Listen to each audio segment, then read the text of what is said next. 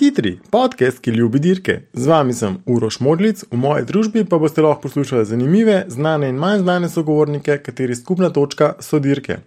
V tokratni epizodi bo aktualni državni prvak med sovozniki v diviziji 2, Viljo Šlaj, povedal, v koga je bil zaljubljen, kako izgledajo dirke na Bližnjem vzhodu in nekaj podrobnosti o delu sovoznika. Vilja lahko najdete na reljih, kjer je sovoznik Gregi premrl, lahko ga najdete tudi na internetu. Bom dal linke o zadevah, o katerih sva govorila uh, na spletno stran tahitri.si, pa si lahko malo pogledate. Pa kako ponovadi, vsak like, vsak share, dobrodošel, lahko mi pa tudi pišete, bom vse vsakega komentarja, pišite kaj, lahko napišete kaj o sovoznikih, lahko pa tudi napišete, kaj si mislite o podkastu. Zdaj pa ga zvili, gremo. Pičiva. No, da, evo, Vili, pa začniva kar s klasiko. Uh, kaj te pomeni dirke? Kaj so zdaj te dirke? Uf, dirke. To je kar tak tricky question, ki Slišiš se simpel, ampak ni. Ne, ne da se odgovoriti, mislim, ful težko odgovoriti. To je. Oh, Zdaj smo pa dubone. Snev sred. Derke. To je v bistvu dejansko tako, kar se doskrat pogovarjamo z vsemi fanti, ki so dejansko tudi, da rečem, profesionalno upeti v, v motošport. To je, to je način življenja, to je težko opisati. Če sebe preslikam, ne, se pravi od, od jutra do večera skozi uh, motošport, vikende, na mestu, da si s familijo greš spet na dirko. Um, tako, težko za razumeti, čudna odvisnost. Uh, pa čist način življenja, v bistvu. Način ne, življenja. Ampak skoraj da rečeš, da je neke vrste odvisnost. Ne? Hmm. V bistvu se pa več ali manj življenje vrti okrog dirk, kot dirke okrog življenja. Ja, bolj da. Bolj da. S tem, da jaz osebno zdaj res iščem. Uh, hočem najti v bistvu totalen balans, se pravi, če je, če je full derkanja, bi rad čist neki opozit delu, zato da grejo moji možgani na off, ker trenutno mm sem res overloaded. Uh, da na eni strani neki dirke, na drugi strani pa neki kontra, da imaš. Čist kontra. Od odbremeniš. Najraž, da reš prčkat po zemlji. Oh. Da, da si čist, čist kontra temu. Pa v bistvu, da, da stvar, ki jo delaš, da jo ne delaš. Uh, Da rečem z neko hudo odgovornostjo, se pravi v, v dirkariji, a ne kakorkoli je dirkarija, luštna zadeva, sploh če govorim iz sovozniškega vidika, je še vedno to velika odgovornost. Mm čeprav sem jaz lahko rečem, uh, v avtu res uh, zelo, zelo sproščen, je še vedno uh, odgovornost, da boš prebral prav, da boš prebral dovolj hitro, da boš temperiral pravilno. V bistvu, saj jaz, jaz za sebe imam zelo, zelo visoke uh, zahteve. No. Mm. In to v bistvu je tisto, kar me tudi žene naprej. Ne cool, pa ki si jih omenil, branje pa to gre. Lahko v tem sovozniškem modelu pa to. Večina je vas vidi, sam noter, sedite zraven voznika, berete uvinke in to je to. Ampak to verjetno ni vse, kar delate sovozniki. Mislim, to je klasična, to je klasična uh, formula, ki je v bistvu lajka. Ti sunka zraven sedi, pa bere levo pa desno. Mm. Jaz skozi skoz govorim, ne, levo pa desno brati, to je najlažje. Mm. To zna vsak. Uh, dober sovoznik dela pa veliko, veliko, veliko, veliko še drugih zadev. Tako, če um, par naštejeva, samo to, da se malo vidi. Mislim, kaj. primarno je to, da, da delaš, uh, da delaš narediš voznika v bistvu še bolj samozavestnega, da ga umiriš, da ga, da ga spodbudaš, da ga um, v bistvu, da mu včasih je treba biti zelo ostar, da je treba ostro odreagirati, v bistvu ga, da rečem, napizditi. Mm. Zato, da recimo v, v realnem življenju jaz nikoli ne bi kaj tazga izvedel, kot včasih kaj v avtu izvedem. Ja, čist drugačen avto, v bistvu. Drugačen drugač funkcionira, pač, ja. mm. zato ker tam, kada narediš ta switch v glavi, ne, in tam si ti na derki. In lej, tam smo šli, ne vem, jaz, jaz si vedno z, z, cel, cel recimo, re, če rečem, cel vikend, rejli vikend si vzamem zelo tako široko, se pravi. Okay. Za mano stojijo v bistvu za posadko stojijo mahankari, ko so delali avto, recimo lahko rečem celo zimo. Uh -huh.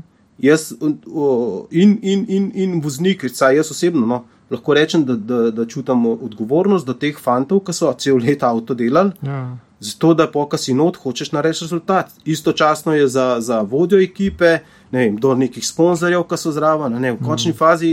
To je cel tak sklop, ki mora biti uh, skupni fokus do dobrega rezultata. Pa čutiš neko odgovornost do njih, pač, ker ti pač, si na koncu ti pa voznik v avtu, ampak ja, zadnje pa je pa veliko ljudi. Ja, mm. itak. In zato je meni vedno pomemben tudi to, da je tam, kjer sem, da se počutim sprijetega, pa da se počutim v bistvu. Um, sproščenega, no? da, da, da mi je da best, da mm. sem z njimi, ker v končni fazi. Uh, če pogledam jaz sezono 2015, ki sem imel res veliko, jaz sem imel takrat 18 dirka, ne? jaz sem takrat preživel z določenimi fanti res dolg, dolg, veliko časa in če se z njimi takrat ne bi štekal, mm, je težko pač. preživeti. Ne? Mm. Da ne govorimo o kur tistih v letališčih, v avionu, itd., itd., itd., itd. Ampak ja, poanta je to, da dober sovoznik v bistvu dela še veliko več drugih stvari, kot samo, uh, kot samo da bere levo pa desno. Pravim, jaz, kot sem takrat na seminarju rekel, to v bistvu lahko opica naučiš, da govori levo pa desno. Mm. Zato um, dober sovoznik.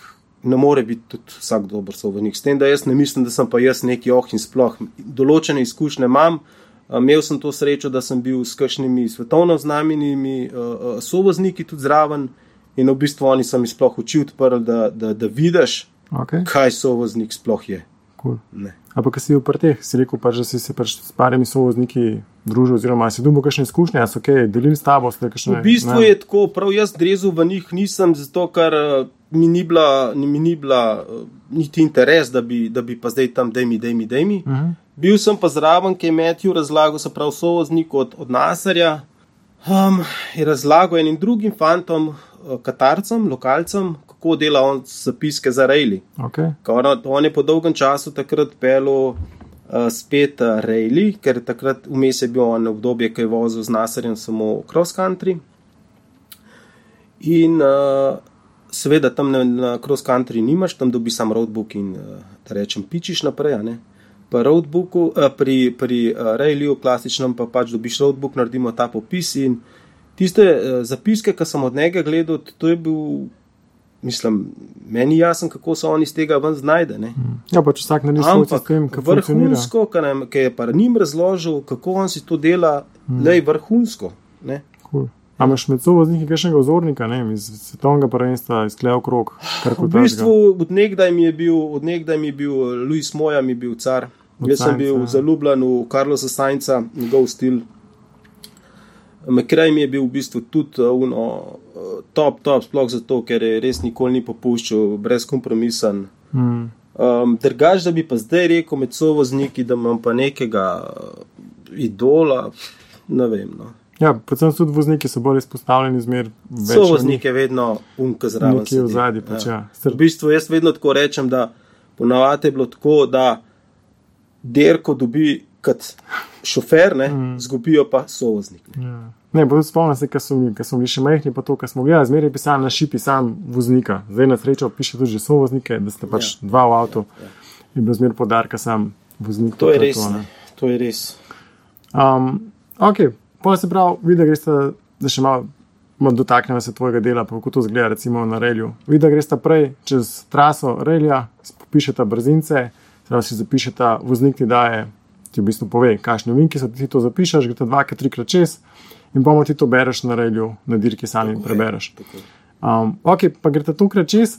A imaš kakšne brzince, recimo, da jih znaš na pamet, da si jih zapomniš, te odseke, pa to, kar bi te zbudil, ne vem, sredno, če bi prišel v Vili. Ja, to, to sem že, melski hrib mi je, recimo, gačnik, to govorimo vse rejli Maribor. Že krožni brzinci. To je, joj, Vse so luštni brzinci, sam dejansko, ki jih popisuješ, gre že krožen ga delati. Ja, ne preveč krogov. Pol prepelaš na dirki to krogov. Trikrat ga pelaš. Ustane pač v glavi, bi lahko na pamet prebral. Recimo. Ne rabiš, brat. Zato jaz skozi govorim, pa zagovarjam to tezo, da uh, so voznik, pa voznik mora vedno voziti na radar, ne na, na pamet. Na pamet ja. hmm. In pri takih krožnih se je velikokrat se je zgodilo, da so bile kakšne težave na stvarih, tam, ki se misli, da je najbolj predvidljivo, pa se je zgodilo jih nepredvidljivo. Ja, ne vzameš jih dosti resno že vnaprej. in- Ja, Ja, cool. Kaj pa kakšna stvar, ki je pač primarno od sovoznika naloga na reliju, pa to, pa da jih, ne vem, kaj se tebi zdi, pa da je v bistvu noben ne opas, niti ne vid, da se ti zdi, da- se ti zdi, da je zelo podcenjena ta stvar, ki jo delaš. A je kakšna taka stvar? Ja mislim, tle za moje pojme stvar, ki se jo nikjer ne vidi, je v bistvu dejansko to, da znaš ti šoferja zmotivirati oziroma ga umiriti. Hmm. To je stvar, ki ve samo izključno voznik. Hmm. V bistvu med vama ostanemo to, To, za, to je to. to je. To v bistvu za moje pojme niti jaz sam ne morem čutiti, kot lahko samo vsak voznik čuti. Hmm. Zato, ker voznik čuti, kaj moj levo tri pomeni, ali pa tvoj levo tri. Ja, tvoj levo glasom, tri, tako, tvoj levo tri je lahko v, njegovem, v njegovih ušesih, v njegovih možganjih bo apnu, ker ne ve, kaj bo to. Mm. Moj levo tri bo pa lahko njemu pomenil, da gre pa pač res s polnim, s polnim zaupanjem v uvink. Pa če zaupanje na glas, poznate, ve, kdo mu to govori. Ja, pač, tako, pa pač ve, da plus, no, jaz tudi tako pravim, ne. Ti lahko narediš na enko kilometrov, na enko izkušenj, vsega, še vedno, kdo dela, greši. Ja. In takrat, ko pride do tega, moš tudi takoj čim prej to tudi povedati, da pride do napake. Mm. Oziroma, če se recimo na radarju tudi lahko zgodiš, zgubiš. Ja, se je najlažje pač čim takoj. Pač stvar in priznati, je da ja. izgubil sem se, šofer bo za moje pojme tudi vsak to tudi razume. Mm. Zato, ker Ja, tako kot delajo vozniki napake, Napake, vozniki, tako, tako, tako tako, pač vsi pač. Ja, pač. točno to. Sploh pod takimi pogoji, ker je reli, ki si pač pod nekim presingom, ki so neki ekstremni notane. Kaj pa ki so glih po brzincih, pa to. Voznik sicer gleda ven, pa voz brzinc, ti pa v bistvu več manj gledaš dol v radar, bereš zapiske. Ampak vseeno, a imaš ti kakšen svoj najljubši brzinc, ker ti je pa najbolj všeč, ne vem, se čutiš verjetno na avtu, ko gre levo, desno, Ja, občutki. osebno je v bistvu, jaz doskrat, ko se pogovarjam tako s kolegi, tisti, ki so vozili že Alpe Orientali, je to to. Ne? Mhm, Jaz, redu, it- se pravi, italijanski Alpe Orientali, če odpeljam nič, če nič ne odpeljam na asfaltu, pa če odpeljam samo Alpe Orientali, mi je to to. Ne, to je meni uživancija, zato ker uh, takrat, ko ti bereš, v bistvu, ko gledaš sam dol v zapiske, v radar. In dejansko samo z, z, z boki čutiš, v katerih ovinkih si. To je to. To, je, to moraš doživeti, to moraš čutiti, da sploh znaš. Ne težko se da opisati to. No. Kakšen, saj meni osebno je to unsatisfaction do konca. Ja. Ampak je sam pa na v bistvu, fizičnih občutkih, ti v bistvu ven niti ne vidiš, Ne okolice, vidiš. sam pač fizično, kar čutiš na svojem telesu, Tako. sile, pa to je to. Tako. ne. Ampak pa, pa tako recimo, pa, pa imaš tak brzinc, ga voznik ful dobro odpele, reče, wow, to ful si ga dobro odpelo. A tebi dodaj reče, hej, koliko si pa dobro radar ali pa kaj takega. Um, ne, Ne, a veš, že preko to bili, hej, Ne, ta je ne, bila pa ne, res dobra ne, zdaj. ne, lej. ne. Rekel, To- makar to- si se ga pa ne, spustil, ali pa kaj, ne. ni. ne. Meni je to, veš, to pa v- do zdaj v vseh kilometrih ne. Ja. Ponovadi jaz jih sem tiska, wow, hudo, noro, pa mm. smo ga odpeljala. Jaz se jih spomnim, se iz, z Janjem smo enkrat lihali po rentali, se pravi, imela smo prebito gumo, pa, pač padla smo po razvrstitvi, predvsej in je rekel, le zelo ga pa peljala malo za najo in ga je Aha. prelagal čez in lej. To je to, kar se ti sam smeji. Ja, Noro. Križa si noter. Ja, to je to. Um, prvem. Ok, pa dirko si že z, ve, z velikim številom dirkačev, različni dirkalniki, različni avti pa to. Um, kje si pa čisto prvič, prvič prišel v stik z, dirko, z dirkami vem, na relju, da si pač, ne vem, V- čisto uno, da ne da si vozil, ampak Mislim, da je bilo to 48. eh, 48. 84. Rally Saturnus na, na Barju. ok.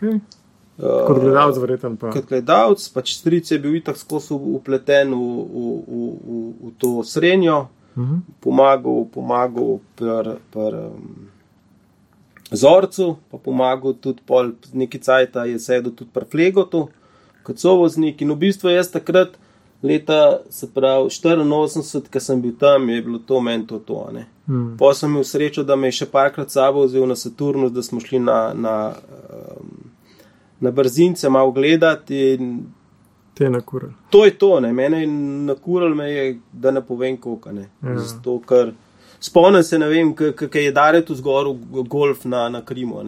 Ker je bilo to v bistvu par let nazaj, Mhm. pa sem bil mulj. Ja, pa si pač to ostane v spominu. vse Spomnimo skupaj. se, seveda. Cool. In pa si šel pač karijera, različni dirkalniki, različni vozniki, ampak bil si pa tudi dirkal veliko tujini, se pravi, bil si na Bližnjem vzhodu, se, se lahko reče, se pravi, Kuwait, Oman, Katar, Iran, v svoje tudi naslov prvaka v grupi N, v srednje, srednje. Kaj že, ja, Uroš? Bližnji vzhod, ne pač. Middle Middle East, East pa to je to. Championship. Ja. Ja. Uh, prvak v grupi en med sovozniki. Kako je pa kaj primerjava, recimo tam reili, pa kle reili pri nas? Um, je kakšna taka stvar, da se fu razlikuje, ok, brzinci so verjetno drugačni, ker so ceste drugačne. A To je, kada si v bistvu do takrat, kar sem imel znanja, pa sem kaj pršel, v bistvu bi lahko ti vse skupaj postemeti vrgu. Ja, Pa tam sem začel čisto iz nule. Zato, ker ok, v osnove poznaš, kako, kako je, kako gre ta cela procedura, se pravi popisa, uh, oddajanje kartončkov, itd., itd., te rituali na dirki sami. Ampak, če gledam pa sam, že ok, to, da sem mogel brati v angleščini, je za mene bilo nekaj novega. Um, drugo, kar je bilo najtežje za mene, je pa v bistvu to, da je, nimaš orientacijskih točk. Hitrosti so precej više, um, se pravi, sama trasa reilija, pač brzinci trasa, absolutno. Da ne govorimo o Kuwaitu, ki je, ko smo recimo, ko smo iz Salahom vozila državno prvenstvo, je bilo enkrat res je pihal veter in se ta pač prah se dviguje, milka se dviguje in sploh nimaš obzorja ne, in je težko. Mm. Ne vem, ti letiš 150. Um, Teh 300 metrov razdalje, ki ti bereš, to sicer recimo, Ja, da traja, drugače, ampak ja. nimaš pa, nimaš pa orientacijske, kje pride por eh, Y. Mm. In v Y greš desno, se pravi, uh, uh, križišče desno, ja. gledaš, ga iščeš, kje je in ga ni. Ne? Mm. In jaz sem imel to, uh, res sem imel grozne težave, sem imel um, na začetku. Sploh prvo dirko je bilo, če ko zdaj gledam, je bilo grozno. Mm. Sem imel pa to srečo, da, da me je Salah, kot Salah, da rečem, šofer tudi uh, zelo, zelo, zelo naučil. Cool. Kaj pa, pa se pravi isto, pa organizacija se verjetno razlikuje, kot je pri nas pa to. Pol, v bistvu, čeprav gledaš, reili je še zmeraj reili, ampak je cel paket je pa vse manj drugačen. Malo drugače, lej. Moraš vedeti, moraš vedeti nekaj. Ne? Se pravi, v Sloveniji karkoli ne veš, uh -huh. grem potrkati in mu tako, tak, hej, da mi povej to. Uh -huh. Tam, ko greš na popis trase v Iranu, smo imeli uh, v Iranu, ki je bil recimo popis trase in je bil roadbook res olola, grozana. Ne? Okay. ne vem, 25 km greš naravnost. In pa greš v krožnem, naravnost od krožnega smo imeli, pa ne vem, zdaj sem zmislil 300 metrov v vasi levo not med ene bajte. Ja, pa, pa, Kam? Ja. Mm.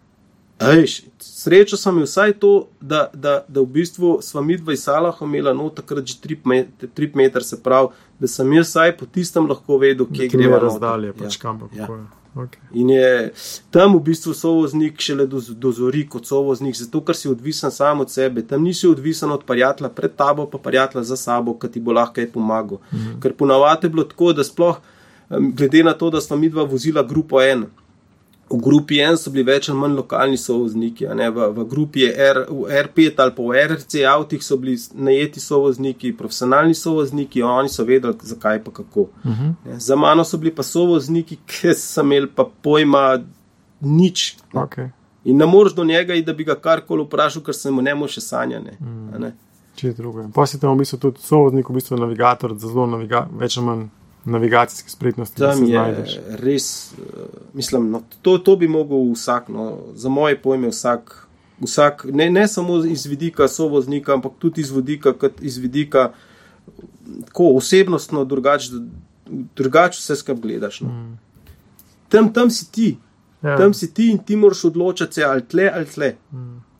Si tudi te reili, vse skupaj tudi od človeka, pač preizkus tega, koliko, si, koliko se znajdeš, padeš v nekam novo okolje, kako se obrneš, kaj gor. dol. Absolutno, ampak še vedno, veš, eh, asfaltni, asfaltne pa makadamske dirke v, v, v Evropi, lahko rečem, so dost, dost drugačne, zato ker ti, ko greš enkrat, ko zadaneš, da rečem na popisu brzinski, eh, brzince, ne, ta cesta pele, Ja. tam pa ti peleš. In prideš do, v Iranu smo imeli 1,2 km na slanem jezeru naravnost, to je bilo, Pač, ja, itak, ampak 1,2 km, veš, t- pa pa blagi levi, Zdaj pa gledaj ti po kilometru, ki je ta blagi levi. A pa se vidi, da se špure zavijajo, da je pač kolesnica. Ja. ampak Ja, vidi, Sreča ja. je pač to, da so bile špure, eh, s tem, da je ok, pol meni men so pol uh, te ta boljši sovozniki, sem jih tako pojel, oni imajo vsi so imeli tak namehen na GPS, um, pohodniški GPS. Aha, okej. Uh, te Portugalci, ki jim, delajo, uh, ki jim delajo sledenje, pa trekking, imajo res vrhunske zadeve, full natančen. Zato, ker v Middle Eastu je bilo tako, da so doskrat, če so bili kakšni, kakšni teli herpini, se pravi, če so bili kakšni um, Hardi, hardi, ja. oni so ga pos, včasih so ga posekali po 20 metrov, je prej zavil noter, zato da je dubil par sekund. Ne. Mm. In zdaj so, na, oni so dobili te najbolj občutljive te GPS-e in ti si imaš koridor 15 metrov in v koridoru noter. 15 me- metrov moš ti voziti. Mm. In oni v bistvu so skozi lahko, ki je bral, je lahko skozi malo istočasno na desno stran avto malo pogledal na svoj GPS in je gledal, aha, mi dva sva tle, ja. ker so mu oni prednaložili noter traso. Mm. Ne, Pri meni je bilo pa bolj freeride to. Pač najdi se. Ja, Ja. tako da. Ok, pa kaj si prišel pa s temi izkušnjami, oziroma si tudi vmes pri nas vozil, ampak a ti te izkušnje iz tam recimo pomagajo, kaj pri naših relih, na naših cestah? Mislim, a ja, itak. Jaz si zdaj tako rečem, tle, kar koli gre na robe, ni to nočno. Mm. Tle se mi zdi vse bolj, vse je bolj predvidljivo. No? Vse je tako, kot pravi, da je nuno, nadohvate ruke. Ja. Kot sem rekel, tudi če greš le v tujino, v Italijo voziti, ali pa kje se vedno še lahko z unimi mal, lokalci mal kakšno besedo rečeš, pa kje ujamaš, tam je bilo vse drugačno. Tako. Pa pa sem tudi letos imel ta tečaj za sovoznike, Ja. pač malo podelil svoje izkušnje pa to. Uh, Kako si bil kaj zadovoljen s tem prvim? Pač z Blanko sta skupaj naredila ta prvič, um, z odzivom, kako se ti je vse skupaj zdel. Ja, ne vem, mislim. Jaz sem že dolgo časa razmišljal, kako bi, kako bi v bistvu vse skupaj dvignil na en višji nivo. ne. Ja- Jaz, jaz si res si želim, da bi, ne vem, za en, en, en let, 18-leten mulček, vem, mm. da bo čez 10 let, da bo pa mogoče še on lahko v nekem orang sedeti, ker vidim, da se da. Ampak to je fajn, da gre to res mlad, mlad fant, da, da, da zdaj že dobi ta prave inpute, ne da ga zdaj. Pa jaz, jaz, jaz še enkrat poudarjam, nočem zdaj le izpasti, da sem pa jaz oh in sploh znalac. Ja. Določene izkušnje imam, uh, Blanka določene izkušnje ima. Um, ne Če lahko to pre- naprej prenesete, da že v štartu nekdo, ki se začne uh, iz nule ukvarjati s tem, da v bistvu, da bi me nekdo 2004, ki sem začel. ja. začel, pa ok, pri meni je bilo spet mogoče malo drugače, ker sem dejansko, jaz res, tiste, leta 94, ko sem naredil izpit za avto, sem jaz začel po dirkah hoditi. Mm. Pa sem imel še srečo, da sem takrat iz, iz Markotom Prosencem hodil mu pomagati snemati. In sem še tam videl, ne, se pravi, jaz sem dejansko, ko sem se dejansko pol usedel v avto, sem že vedel, kaj za kaj, kako Pač funkcionira. stvari, ja. ja. Nekdo, ki pa pride čist na suh, Pa nikoli prej ni bil še na rejlu, da bi ga videl. je pa to zelo težko. Mm. Plus to, da ne govorimo, da je še kakšen šofer zelen zraven. Ja, Kaj ne boste nič vedela. Jaz se spomnim primera, crka par let nazaj, še dosti, mislim, da je bilo to je bilo za Saturnus, ka posadka ni uspela sploh popisati trase v dveh dneh Saturnusa. In sta pol, mislim, da tako, če sem dal dubu in ta prave informacije, sta na YouTubu popisvala od enega, ki je dol board noter. Ne, se pravi, Ja, pač moš taj poznati stvari, kako lahko je ful lažje, če pa saj en izkušen, ali voznika, Ja, so voznike, ja. ja. tako je lažje. ja. in Se Ja. pravi, pa misliš še nadaljevati, kakšen seminar naprej? Absolutno, iz Blanko, zdaj, ko smo se pogovarjali, imamo že, že nove ideje. Ja, absolutno bi rad. Mogoče sem bil uh, razočaran nad, nad odzivom, oziroma nad, nad tem, da so nekateri pet minut pred osmo, da rečem, uh, odpovedali, uh, pa preklicali uh, sodelovanje. Ne. Mm. Um, ne vem, jaz, jaz osebno mislim, da, da uh, nivo slovenskih sovoznikov je na zelo um, nizki ravni. To je moje osebno mne- mnenje. Okay. Ne. Pol pa seminari naprej, pa učenje, pa to je to. Mislim, ja, Mm. Pa tudi se je tudi verjetno do tebe, če to prej na dirki tako vpraša, pa to verjetno vsakemu bolje poveš, kar kot tazga. vsak mu povem, nikoli ni bil problem. S tem, da te, te, vsi te, ki so bili zdaj na, na, na seminarju, in bom zdaj še toliko lažje svetoval. ne. Plus, sam seminar kot seminar, je v bistvu za začetek je bilo to zelo široko. ne. Mm. Mogoče zdaj za naslednjo rundo, ko smo se pogovarjali z Blanko, bova vključila še neke nove segmente, not, mogoče da bi šla še malo bolj podrobno tudi v, v prav zapiske, Mm. detajli, kako kaj. Um, tako da ja, mislim. Jaz bi definitivno bi to, do, bi to še izvedel s tem, da mogoče, mogoče um, celo na, na, v kakšnem sodelovanju s, še s kakšnimi Hrvati skup, da bi mogoče dobili še malo več ljudi zraven. Um, Ok, to so to. Um, pa še vprašanje, ti si, ti si v bistvu v avtu, si sovoznik, ampak vseeno imate oba, da sta voznika v avtu, uradno, voznik ena, voznik dve. A se ti je že kdaj naredilo, ne vem, videl smo kdaj primere, da je pač voznik ena, te pravi, ta prvi voznik ni mogel pač voziti, da se je kje poškodoval v boksih, ali je bilo slabo, ali ne vem, ostal brez izpita, smo jim na verce. A se je tebi kdaj zgodilo, da si mogel pač vskočiti, odpeljati, ne vem, etapo, brzinc?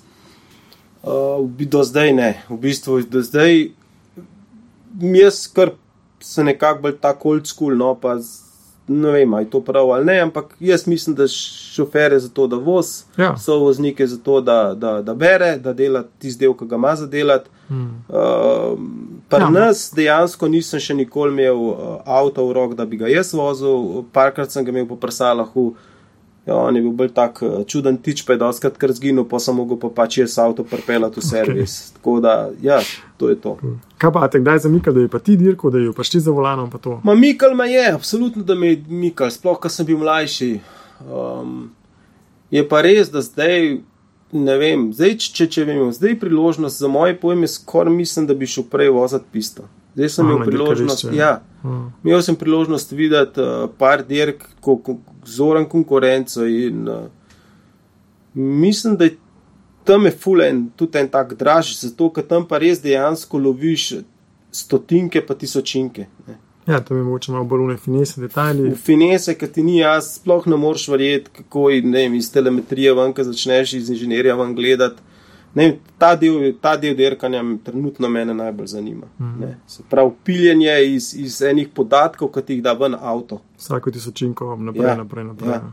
In v bistvu pol ugotoviš, zakaj bremzanje na korduli, ne vem, zakaj eno, eno en, se pravi, govoriva o 15 do 20 cm Mm. bolj desno, pa mal bolj not. Da ti prenese tako razliko, vem, da imaš na koncu uh, izhodna, izhoda, vem, 7 km, 8 km večjo brzino. ne. To, to je meni top. S tem, da z mladimi, meni je poanta, da bi z mladimi delal. Okay. Pa, ok, pa napisti imaš ti volan roki, voznik voz, na reliju tudi, ti si pa zraven sovoznik. A te je bilo tako kdaj že strah, recimo v avtu, ker si zraven, nimaš niti vpliva, kam gre avto, kaj se bo dogajalo. Uh, Bilo me je vsakič, tle nekaj, ne. vsakič me je strah, ko udaram, Okay. vsakič, ko greš, kamorkoli greš, te je strah. Pač mislim, da je človeka, ki ga ni strah, recimo, če govorim, takrat, ko smo zala na uveljenju drevo, pa uh, ko smo recimo lansko let na delti z, z, z Gregotom, v končni fazi zdaj ajdošna. Hmm. Če te ni strah, Nekaj ne štima. no. neki ni ok. No. Ja. Um, tako da ja, eh, me je bilo, me je bilo že parkrat. Eni segmenti brzinca na Lavantalu, ki ima kadam, ki se začneš tam res dobro, bogato spušča dol. Pa ti od spodaj, v bistvu, ki bereš, ki že vem, da me dol una zaprta, Čaka, ja. lev, lev zaprt v vink čaka, ne. Tam sem bil vedno s smokom. Ja. Tako da ja. Uh, ampak imaš kakšen vem, ritual, s kim razžveren, preden greš v avto, da ne vem, stopiš to nogo noter, da ne vem, imaš kakšno svojo finto. Ne, nimam. Kaj, greš in Nimam, čelado grem. Pač, jaz sem tekmovala in vsakeč, s s komorkoli gremo v avto, pač gremo na zmago. Hmm. Zdaj, a je to realno ali ni realno, pač to je tudi kot pri nogometu. Greš igrat, greš na to igrat, da bo zmagal. Ker se mi zdi, da je to je vodilo, da, da, da te pele naprej. Ja, istočasno se moraš imeti fajn, Hmm. ker če ne uživaš v tem, se mi zdi, da ni poanta, da si noter. Hmm. Tako vsaka stvar, če že delaš. če Ja, mora ti biti, mislim, mm. Ti, se ti pravim, že tako, kot smo na začetku rekla, ne, to je ful, ful, ful težko razložiti.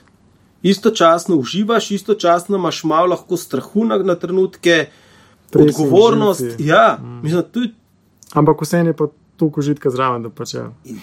to je eh, tak čuden addiction, res odvisnost, ki je, to je.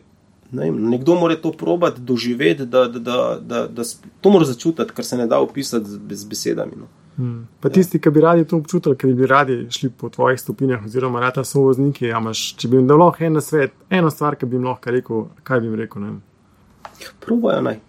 probati pa je. To je to. Hmm. če ne boš probal, če gledam jaz sebe, jaz sem imel skozi željo biti v tem športu. Uh -huh. Pelali smo se, jaz se še dobro danes spomnim, uh, pelali smo se iz Jena Rejlija uh, um, 2004. januarja. Ja. In sva se z Jordanom, ki smo bili takrat z Andrejem Jordanom, smo bili v avtu in sva neke debate na to prišla in sva se zmenila dejansko v, da rečem, v enem dnevu se smo zmenili, da bo pa mi dva štartala 2004. Se pravi, takrat sem jaz tudi, a ja, ali ne, ma ja, itak da ja. Mm. Ker če ne probaš, Ne boš nikoli Tako. vedel. Mm. Cool. Ej, mili, hvala. to je ja, bilo to. no, evo. Malo sem rekla, par besed. Ja, upam, da, da bo še kakšen uh, nadebuden sovoznik nov prši dober ven. Lej. Ej, držimo vesti. Uf, tole je bilo pa zanimivo. Upam, da tudi vam. Tale vilje, v glavnem, sovozniki so vsekakor zelo, zelo, zelo pomemben člen v celi ekipi na relju. Res čestitke vsakmu, ki se usede na sovozniški zid. To je to za ta teden. Poiščete hitre na Facebooku, Twitterju, pišite kaj na infoafnatahitri.si. Naslednji vikend, zadnji vikend v maju, nas pa že čaka drugi letošnji reli za državno prvenstvo Reli Velenje. Pa isti vikend tudi gorska dirka v Italiji, v Vrzegnisu, že ta vikend pa tudi prva krožna dirka za slovensko prvenstvo na Red Bull ringu. V glavnem se vidimo na dirkah, pred reljem Velenje se pa še enkrat seveda slišimo v podkastu. Hvala, ker ste bili v družbi teh hitrih. Ja, ja, niso kar tako te sovozniki.